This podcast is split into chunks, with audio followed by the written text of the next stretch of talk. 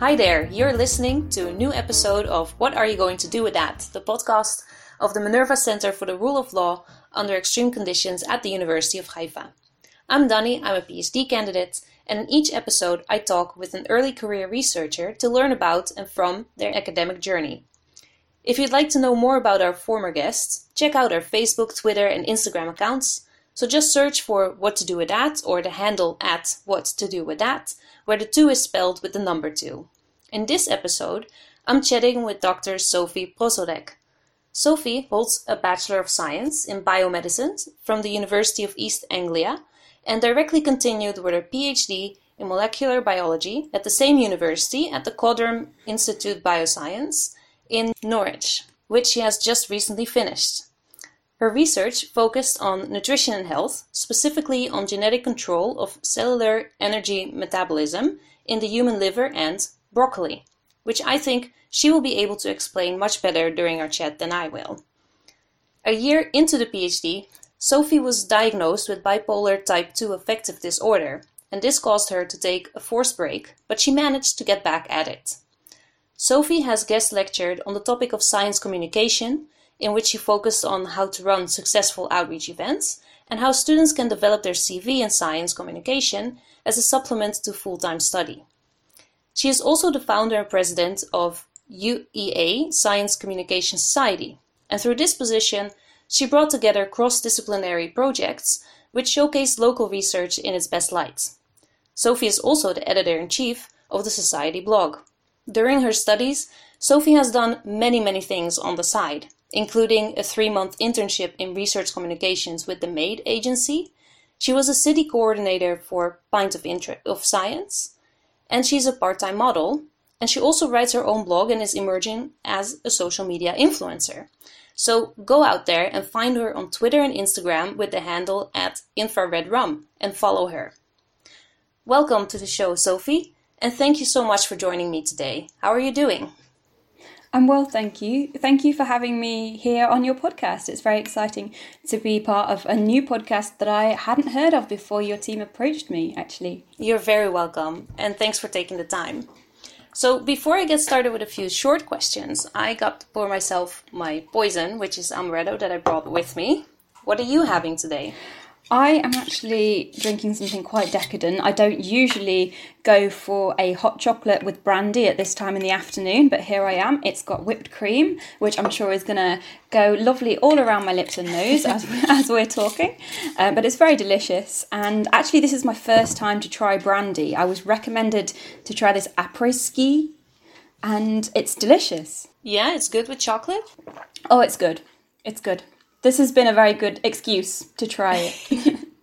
I'm happy we gave you one. Cheers. Cheers. There you go. I think everything goes well with chocolate, really. so, if you're ready for it, I have a few short questions.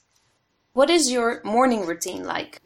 Uh, that's a really good question, actually, um, because my morning routine is different every day depending on my mood. Um, you mentioned in the introduction that I was diagnosed with bipolar type 2 disorder, and the effects that that has on my mood, the effects of the medication, that really affects my morning routine actually, and whether I'm able to get up and out of bed as I would like. Usually, I'm a pretty early riser. I like to get up early in the morning and start my day with a brisk walk or just get right into work. Um, but unfortunately, side effects of medication and side effects of mood can sometimes make me quite lethargic, make it really hard to get out of bed, and that has definitely been a challenge throughout my PhD um, with my research. How do you kind of get up and get to work early enough in the morning and, and be focused for your experiments when you have this kind of lethargic side effect of medication. Um, but other than that, my morning usually starts with a cup of coffee. I love coffee. I'm pretty surprised I didn't choose coffee as my drink of choice today. Um, but I do love my coffee. I, I just purchased a coffee machine just before lockdown and it to be honest i don't think i could have got through lockdown without it. So that was right in time. Yeah that was perfect timing. Cool. Which social media app is your favorite and why? Um That's another interesting one. Um, because I'm I'm quite um, keen on social media. Um, have used social media for research communications, and I've given workshops on that. Um, I think my favourite social media is Twitter because the sheer volume of information you can you can get from Twitter, the number of people that you can follow, and and I've also found it very supportive um, for science communication and for sharing scientific ideas and you know, conference hashtags, things like that, which you don't really get with Instagram. To me, Instagram serves a completely different purpose. I still love it, but Twitter is my favorite, particularly since I became a researcher. I think that I recognize what you're saying about it being such a positive community. Like people do really interact with each other much more than other platforms I've been using. Yes, I have. When it comes to science communication, I have a love hate relationship with Twitter because it's great for engaging other researchers with science communication, but it's not great for reaching the general public. You kind of create this bubble where communicators follow communicators and researchers follow researchers. And unless you break a certain threshold of followers, you are never going to reach the general public with your your Twitter communications of your research, unless you're very lucky, of course. Um, I think you have a better chance of doing that with Instagram. But yes, Twitter is an extremely supportive environment, uh, from my experience, for any budding science communicator or, or any researcher who wants to connect with the community because of things like hashtag PhD chat, hashtag SciComm.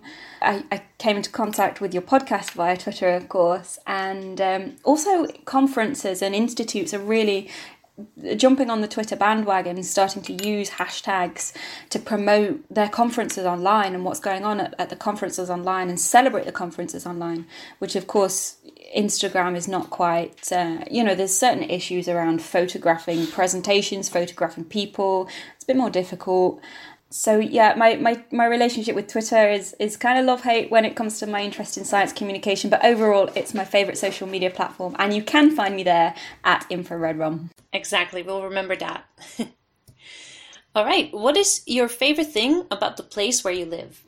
Oh, there's so many wonderful things about Norwich. So, Norwich is quite a small city in the east of England and it's quite historic. Um, it's quite quaint, it's very English, and when I moved to Norwich for my studies, I'd moved from a smaller town. So I think my favourite thing about Norwich is that it's it's manageable. It's small. It's not overwhelming. It's not a city of towering buildings. It's a city of historic buildings, cobbled streets, and it's just beautiful. Sounds really good. Maybe when the lockdown is over, I'll be able to see it one day. It, it is a lovely part of England. If you're ever in England, any listeners, Norwich is a wonderful place to visit and it's very near the seaside. Nice. I like that last part. what movie can you rewatch over and over again? Oh, see, I've got quite a dark taste in films, and whenever people ask about my favourite movies, they start looking at me really weird because they usually involve murder or espionage.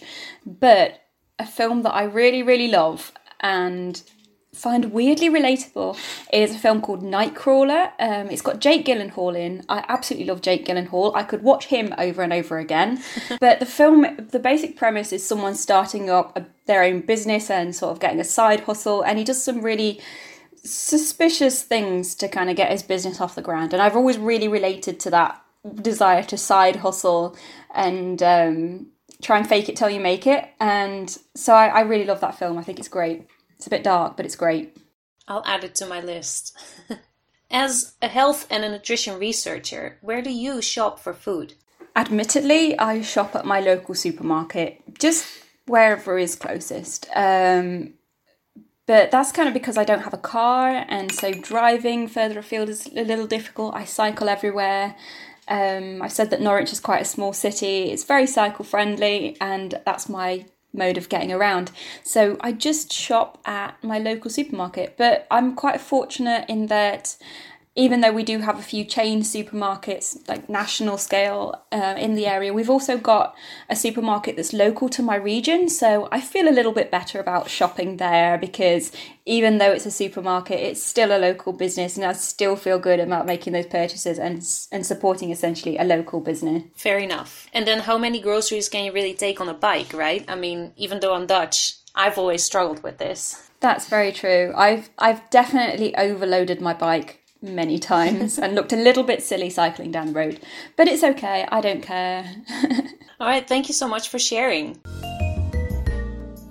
Now I'm ready to dig into the main part a little bit deeper. And let me start with saying that I'm very glad that we have another woman in STEM on board. But would you explain what motivated you to study biology and why other women should be inspired to do the same? Um, so, what motivated me to study biology? Um, I mean, I was I was quite clever at school. I got decent grades, and if I'm honest, biology was not my strong point. Actually, it was my weakest science. My strongest subject was history and also English literature. I was quite good at literature, quite good at art.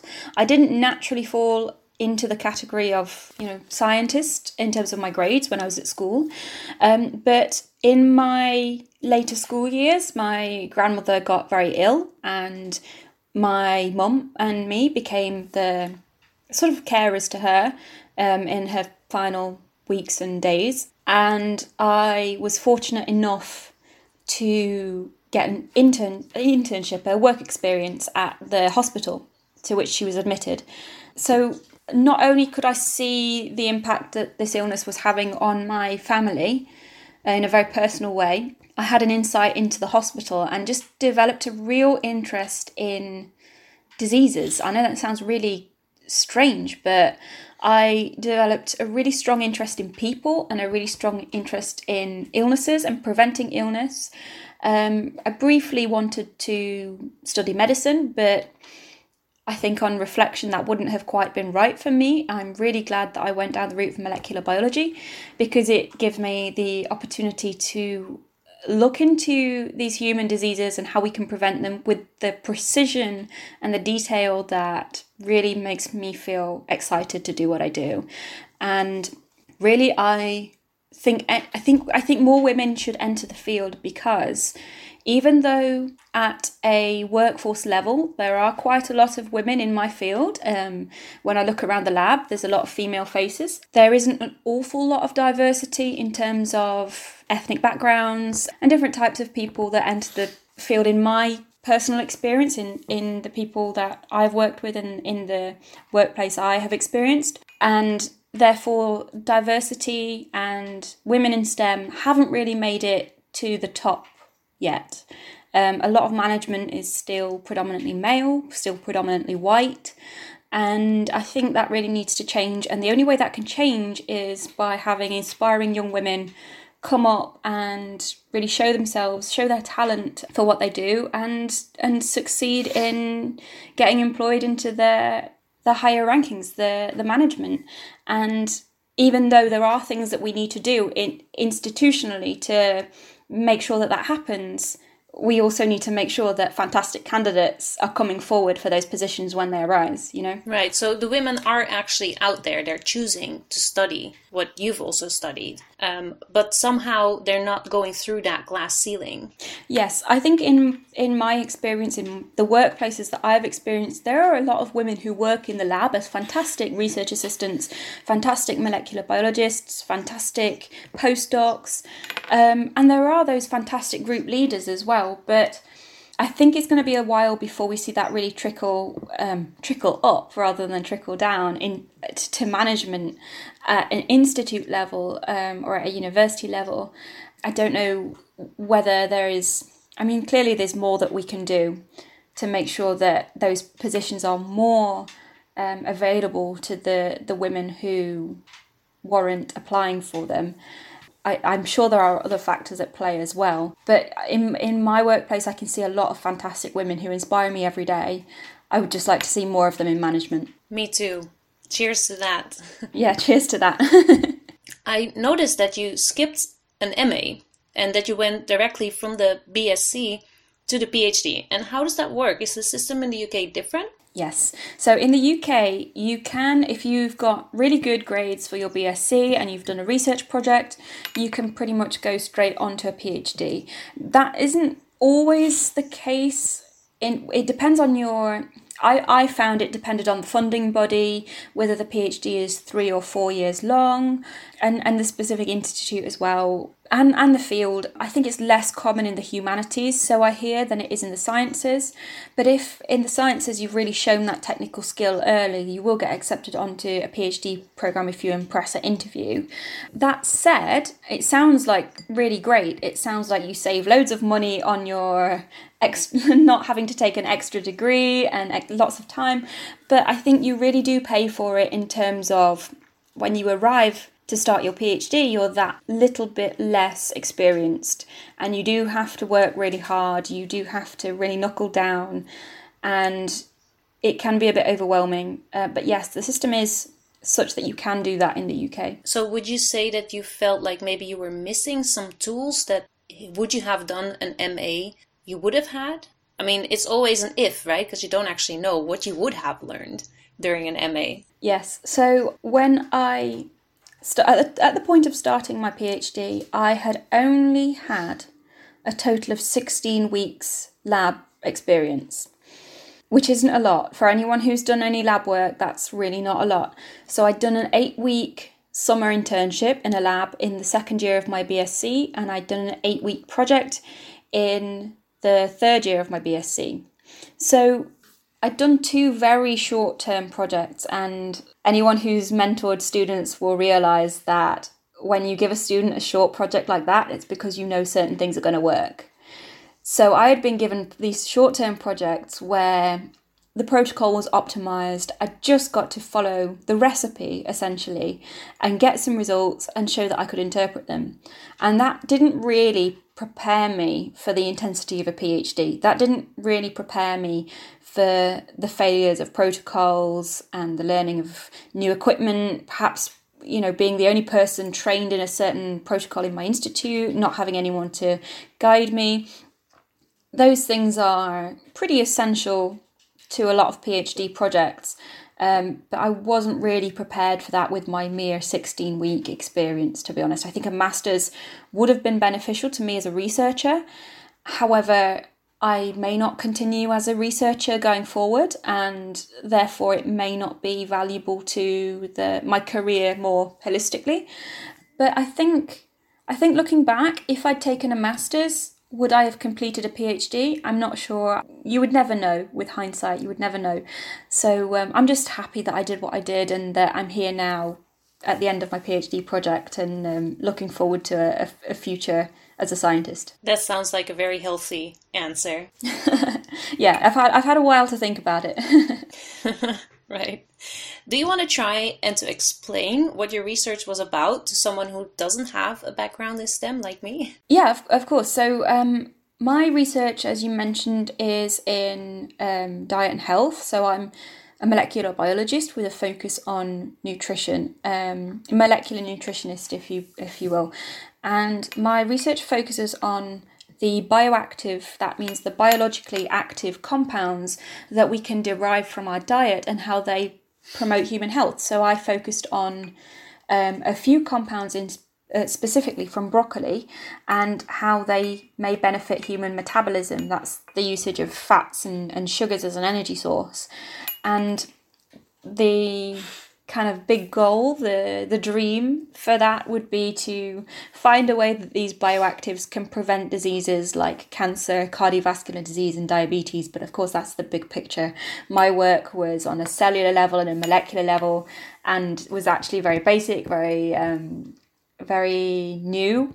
So that that's that's the dream, and my research was just just the beginning of that bigger dream. All right, in a bit we'll talk about. Um what happened to that dream and what your plan is in the future, but I'm saving this for a bit later. I actually wanted to talk about that you were diagnosed with bipolar only one year into your PhD, and that must have been a pretty rough time.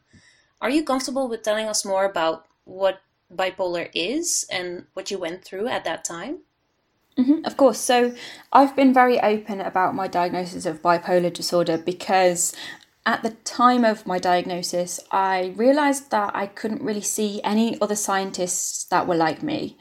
Um, it seemed to be, if there were scientists who had this diagnosis, they were keeping very quiet about it. And I wasn't sure how to proceed and how to learn to manage my condition, but also learn to manage a PhD.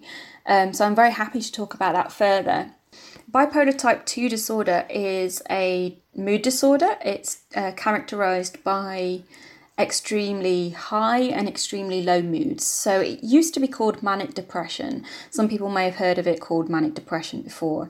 The type 2 part comes in the presiding depression. So most of my mood issues are due to low mood rather than high mood. And and that's really that the low mood was really the challenge that I was facing, particularly at the time of my diagnosis. But so I, w- I was only a year into my PhD and I was 22 years old. So I like like we said, skipped the masters. I was still quite young, and um, just figuring out who I was as a person, uh, but also as an academic, and as a you know I'd I'd been diagnosed with this condition and uh, effectively become disabled overnight and had to really learn to, to navigate that as a minority um, in STEM. And it was it was very scary, but it's been a character forming experience, and I think I've learned a lot, and I think I have a lot to share.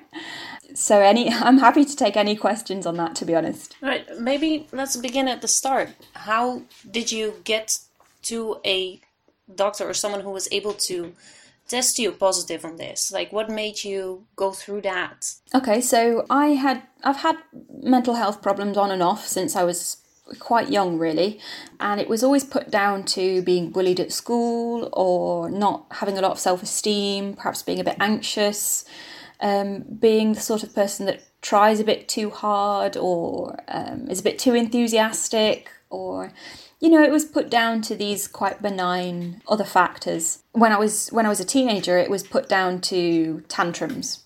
My parents would think I had tantrums, but as I, get, I entered into my twenties, people started to realize, okay, she's not having teenage tantrums. She's not a child anymore, and this is still happening. And it it just so happened that I think my PhD was a fundamental part of me becoming diagnosed because the same thing happened to me as happened to many other PhD students. I started to work very long hours.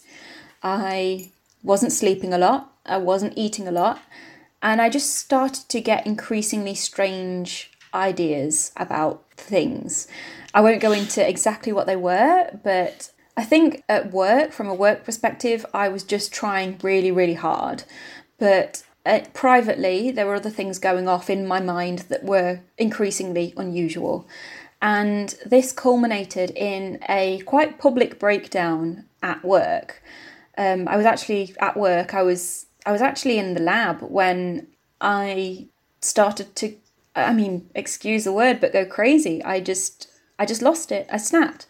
And uh, my supervisor and peers, friends, they said, go home and go see a doctor and, and have some rest. And I did see a doctor, and within weeks, I was diagnosed as bipolar. I'm sorry it had to come to that, even though it seems that there were earlier signs also throughout your childhood uh, and teenage years to really get to that point of an absolute breakdown to actually be diagnosed. That's true. Yes, it was. It was. It was sad and it was scary, but it. I think the scariest thing for me at that time was not my own experience, it was how others were reflecting on my experience. So I remember that day, and I remember someone approaching me and saying, Don't worry, every PhD student goes through this. This isn't unusual. We all have a first year breakdown. And for the first time in my life, even though I had suffered with mental ill health for quite some time, I was in the majority. The majority of PhD students around me were also experiencing stress, anxiety, perhaps not to the degree that I was. Uh, my situation was quite unique, but everyone had cried in front of their supervisor or had a bit of a meltdown, had to go home early because of the stress, and that really shocked me, even more so than my own experience. It shouldn't be like that, right? No, it shouldn't. So, after being diagnosed and having gone home, like having been told right, by your peers and your supervisor to ho- go home. How did you manage to come back? So, the process of coming back to work was difficult because you you leave for a period of rest and you recuperate. You get your diagnosis. which is going to be with you for a lot for life, perhaps. And then you try to return to work, and you meet with your occupational health team, and they say, "Are you better?" And you say, "No, I, I have a diagnosis now that may be with me for life." And then they say, "Well, how can I let you back into the lab?" And I didn't really see that coming. I didn't realize how difficult it would be to return to work with that diagnosis. Um, but I did return to work. It was allowed um, without too much resistance. But then once you once you're back to work, you have to deal with all the misunderstandings about your illness. So for example, um, I, I, mentioned that I have bipolar 2, so I have predominantly depressive episodes, and sometimes I I admit sometimes as part of that I get thoughts of self harm, and a lot of people at work couldn't distinguish between those thoughts of self harm and my safety to be in the lab. If I'm a person who's experiencing these destructive thoughts, could I be a danger in the lab? And to me, that that was that was obvious that I wasn't a danger. These are just thoughts. They're extremely traumatic, but they are just thoughts. And I'd lived for 22 years with these thoughts and never acted upon them. And that doesn't detract from how distressing they are. But to me, of course, I'm safe to be in the lab. I just want to live a normal life, get on with my job, and be successful. Um, but there was a little bit of resistance there because people didn't understand what I was going through. So there was really the two challenges in coming back to work. There was the initial challenge of actually proving, though I am ill, I am well, and mm, proving or explaining to people what the illness actually is, because there are a lot of misconceptions about bipolar, I think, in the media and and online. Do you feel like you've had a very lonely experience as a PhD researcher because of this and like the communication with others who might not understand what's going through? Mm-hmm. So initially, it was very lonely. I looked at my workforce and I couldn't see anyone like me. I saw people who were stable and clinical and efficient, and I was none of those things at that time.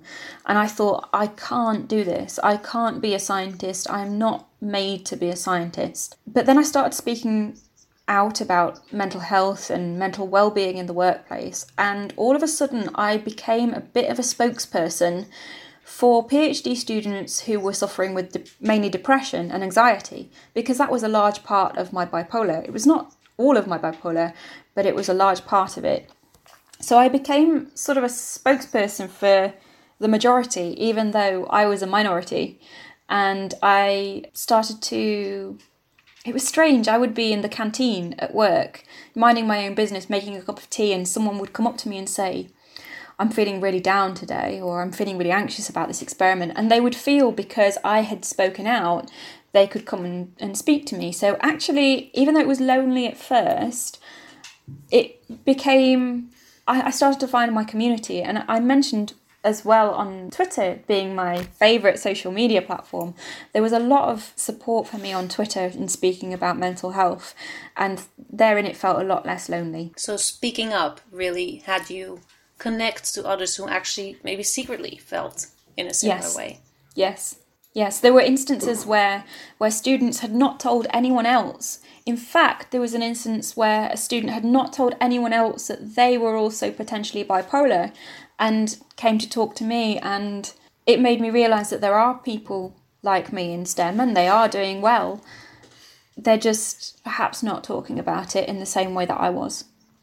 Well, I'm very glad that you're talking to us today, and I hope we'll reach a lot of people out there that can learn from your experience. I hope so. I hope so. Uh, would you talk a little bit about what your daily life looks like being bipolar, right? And then uh-huh. also doing the PhD or trying to like pursue this particular career in which you have no role models, as you've mm-hmm. mentioned. Mm-hmm. So I my daily life, as I mentioned, starts with my morning routine and I mentioned when I when I talked to you about my morning routine that I have a lot of sedative side effects of the medication I take for my bipolar. So now I've managed to adjust that a little bit. I'm actually in remission. I'm on less medication, so I'm doing really well. It's all really great. But at times I've been, you know, really struggling to get up and get to work before midday because of the effects of my medication.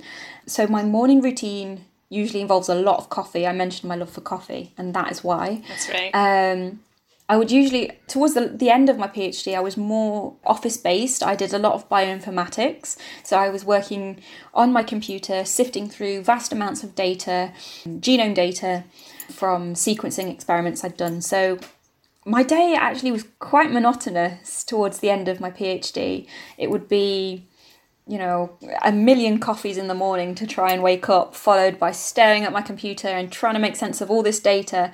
But these days, um, we're actually in lockdown. Uh, we're just coming out of lockdown here in the UK, and um, my day is pretty much the same as it's been, except I'm in my own home rather than um, in in the office at work, and rather than looking at vast amounts of data and trying to condense it into one graph or one histogram I am now just looking at vast amounts of words as I try and do the final bits of formatting on my thesis. All right, congratulations. Thank you. Because you're almost done, right? If you you're handed it in already? Yeah, so so it it was um, my hand in was due actually at the end of April, and then the virus happened, so it delayed my hand in slightly. Um, but I'm just in the final bits of, of formatting and, and due to submit my thesis. Um, well, as soon as possible, really, as soon as the formatting's done. All right. So you faced some very serious struggles, including finding out who you are, right, at this young age, doing a PhD, um, and learning about uh, being bipolar. But you also managed to get back on the horse, and you're almost done with it. So I do want to cheer to that there you go. Thank you. Cheers. If there's any of your chocolate brandy left. Oh, there's there's a nice bit of brandy left at the bottom. nice. Um, but looking back on it again, what tips would you have for people who are just starting their PhD? I would say to anyone starting their PhD, don't be disheartened if you face adversity because we all do whether it's illness or bereavement or just challenging experiments, challenging relationships in the workplace, we all experience something. No one sails through their PhD. And don't be disheartened if you face adversity, because if you really want to complete your PhD, if you really want to become a doctor, you will you will find a way through it. We all do. And it's also okay to talk about the things that are less nice about doing a PhD yeah, instead about only the successes. Of course, of course. I think um, no one goes through their PhD and loving every minute, thinking that it's all great and without any hitches. It just doesn't happen.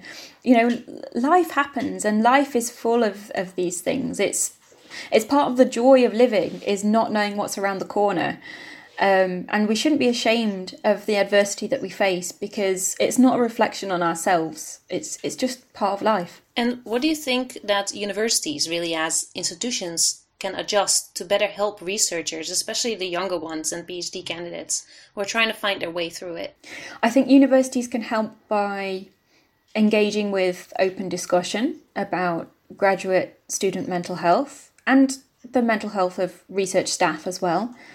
Um, you know, it doesn't doesn't all just miraculously go away and get easier when you become a staff member and stop being a student. The universities really need to engage in actively, um, not just passively, actively in conversations about mental health. And it has been incredibly beneficial at my own university when there has been a dedicated graduate student mental health advisor. That means that graduate students don't have to fight for the same well-being advisor's time that all the undergraduate students have to fight for. And that advisor can be well versed in graduate student issues which are different to undergraduate issues. All right. Yeah sounds like something we do have to change. And i've heard similar things before from other guests so i think we're all on the same line here. Something just really has to change. Let's see if maybe the corona will give us an opening to actually start over. Who knows yeah, I mean, certainly at my university, there's been a lot of awareness and a lot of support for graduate student mental health during this time because it's been incredibly stressful for all of us. And I'd just like to see, you know, that awareness continue beyond coronavirus and um, become normalcy. Right. Next to actually doing the PhD, you've been doing a lot of side projects, including modeling, which I found very interesting because I never met anyone who's done that before. um, but you've also been very focused on science communication, and you've started a startup called Pomegranate, right? Yeah. So I I mentioned that bipolar is these sort of this this dichotomy of ups and downs and while there have been the downs during my phd there's been lots of ups as well and at times you do have to kind of rein in your energy and think hey am i taking on too many side projects here am i getting ahead of myself am i letting my sort of hypermanic state dictate um, the choices that i make but i am a little bit of a go-getter and i do like a bit of a side hustle i find it very motivating and very exciting to try new things, and especially if it's out of my comfort zone. I find that very exciting. Right, and sometimes it's very important to focus on something else. Yeah, absolutely. Than only the PhD, right? And, and academia that often comes with rejection. Having worked very many hours into a paper, for example, that then gets rejected. Like it's good to then, in the end of the day, maybe do some sports or have a hobby that you can also really put all your energy in to let go of everything else. Absolutely. And I, I, think you, you mentioned sports there, and sports are so helpful for any graduate student in terms of mental health. If you can do some light exercise, or, or if you're into it, more intense exercise, it's really good for your mental health. What kind of sports do you do? Um, well, before lockdown, I was quite a regular gym goer. But since lockdown, less so. I've been trying to get out and go for a run or use my resistance bands where possible, but it's so much harder when you're at home, so much less motivating.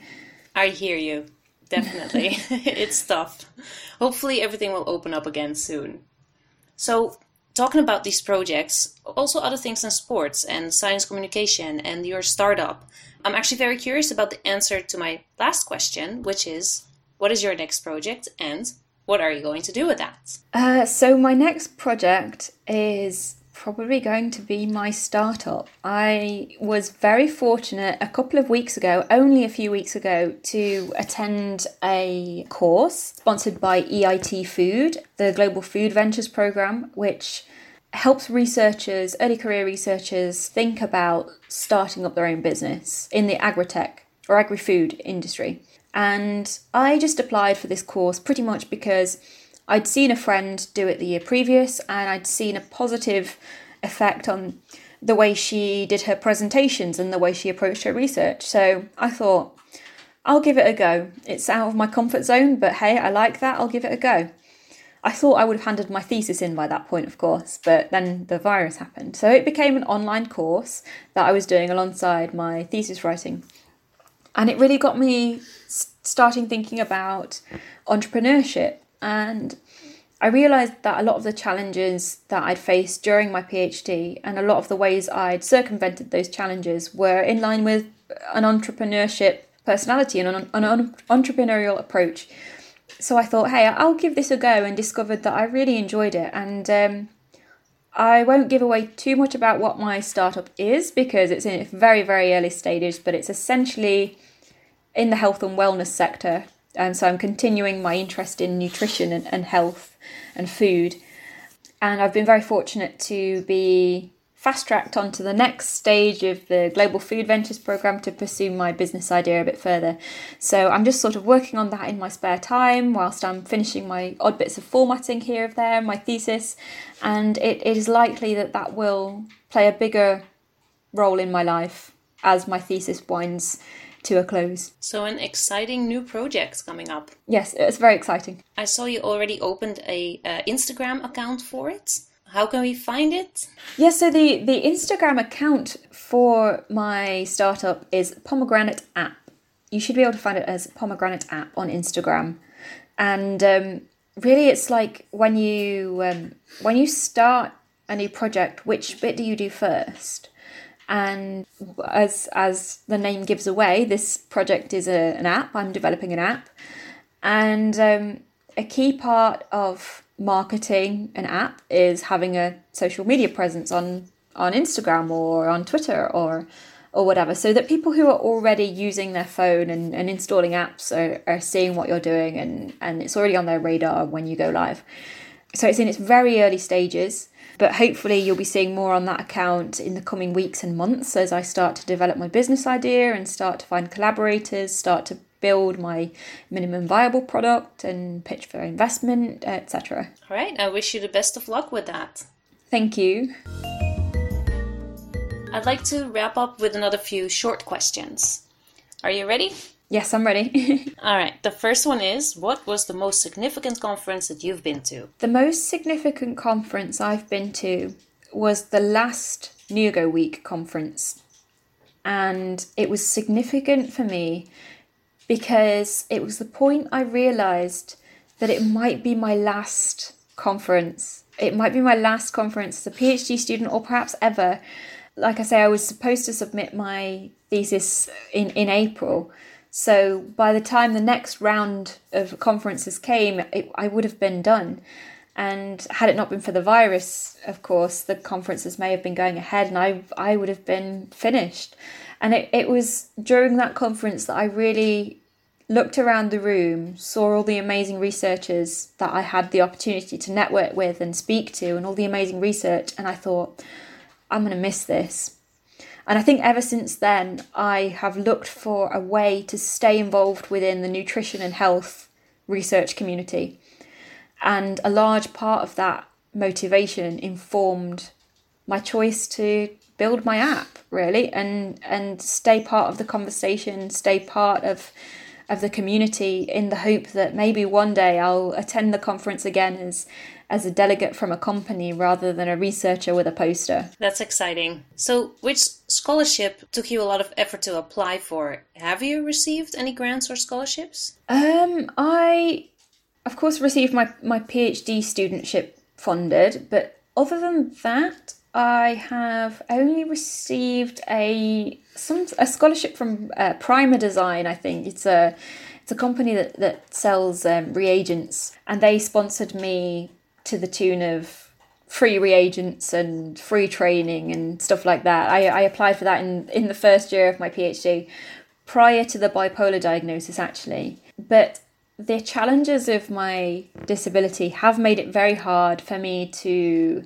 to to, to write things to be honest because I'm so sleepy all the time because because of my medication so it's been very hard to write for my PhD and write applications so since then, it's the the grants have been very dry. I've got to say, but that doesn't frighten me going forward and applying for for grants for my business because I know I'm a good communicator when I'm able. And um, after my PhD, when I have more time to focus on something else, I'm confident that I well, I, I'm hoping that I'll I'll receive more. But it was that Primer Design sponsorship in my first year of my um, my PhD that really made me feel like I was I was becoming successful at the time. but you already had the the scholarship for the actual PhD, so it wasn't like extremely necessary to get something in addition. That's true. My my my PhD was fully funded, and I was very fortunate to have been funded for four years with the the doctoral training partnership here in the UK. Um, so that was a big achievement, and um, yeah, but it I, but for some reason that primer design scholarship made me really feel you know when you're in your your first year of your PhD you get your first award or accolade and you think yeah I'm I'm the boss here. Yeah it's good and you deserved it because you got it so congrats. What do you consider to be your most important contribution to your field? The contribution that I try to make every day in raising awareness for mental health in academia but I I still love my project and I still think that the greatest contribution I've made to my field is my project research, which is on specific bioactives found in broccoli and how they benefit human metabolism. So, for those who aren't familiar with the nutrition and health uh, research community, there are those bioactives which are very highly studied and very famous um, for their effects against cancer or cardiovascular disease or diabetes. But then there's those bioactives that no one's really looked at. And I was lucky enough to investigate three bioactives that no one's really looked at in this context before. And my research showed something really exciting, really interesting, and really new. It's not published yet, so I can't tell you exactly what.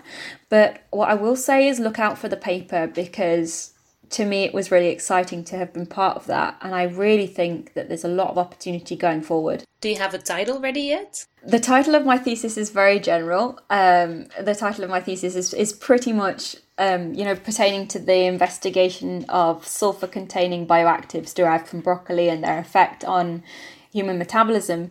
But it's the paper that I'm really excited to write, where things can be a little bit more niche and I can get to the point. I, no one's going to read my thesis in full apart from me, my supervisors, and my examiners. Uh, I don't expect you guys to go and read my thesis in full, but um, I'm excited to write the paper talking about those unknown bioactives and the effects that we've found because I think that's that's going to be exciting for the community when that comes out. I think maybe it's my ego, but oh, I'm sure it's not. Everyone is doing their PhD to actually contribute something, and that's why they get the title, right? So yeah. it's only normal for you to have yeah. something like that. I think it's you. You should always be excited about your own research. The the point exactly. where you you too humble about your own research, you have to question whether you're really excited enough about what you do. Right. Uh, who has impressed you most with what they have accomplished? Uh, who has impressed me most with what they've accomplished? I've got to say, my, my PhD colleagues constantly surprise me with what they can do. Every time someone achieves a new protocol or presents at a new conference, I've got some really talented friends, and sometimes I'm just so proud of them for, for what they've achieved. Particularly, you know, when you see a friend present at a conference and they do really well or they win a prize. I think it's my my my PhD colleagues, the people in my group, the people in my my cohort that um, really inspire me because they're they're all so different and they're all talented in different spheres of science. Some are great communicators, some are great researchers, some are both, some are great innovators, and and that really inspires me. That's pretty cool. Tell them all to listen to this episode. I'm sure they will. I'm sure they will. I'll tell some of them to come on on the podcast if you're looking for more guests. right. Well, always welcome, I have to say.